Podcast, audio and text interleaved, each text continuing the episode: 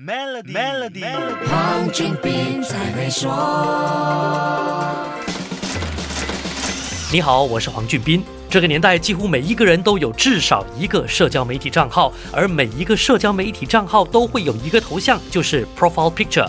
我们一般都是用自己的照片来做头像，要是不想用真面目见人，就会用一些自己喜欢的照片或者图样来代替。正常情况下，换一个 profile picture 是不用钱的事，对不对？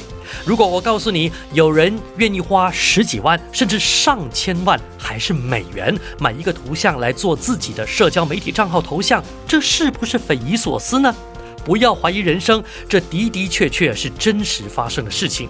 美国 NBA 球星 Stephen Curry 最近就用了十八万美元，其实就是五十五个加密货币以太坊，买了一个猿猴的头像，而且直接把它变成自己推特的头像。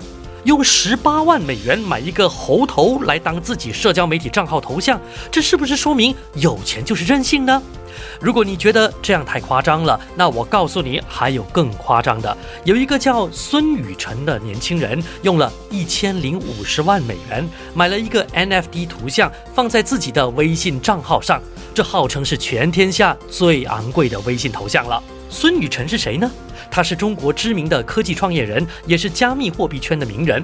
他曾经做过一件让全世界惊呆的事情，就是在二零一九年用四百五十七万美元投到了跟股神巴菲特共进午餐的机会。但是在午餐约会前两天，这位年轻人说：“哎呀，自己身体不舒服，来不了了。”所以这一顿本来该在二零一九年七月二十五号吃的饭，最终拖到了二零二零年一月二十三号才吃到。那话说回来，为什么这些名人会眼都不眨一下就一掷千金买下这些看起来毫不起眼的 NFT 图像呢？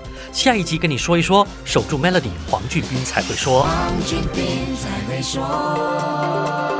浏览 www.maybankpremierwealth.com/rewards 进行投资及投保，可获更高回酬，并能赢取两克黄金。附条规。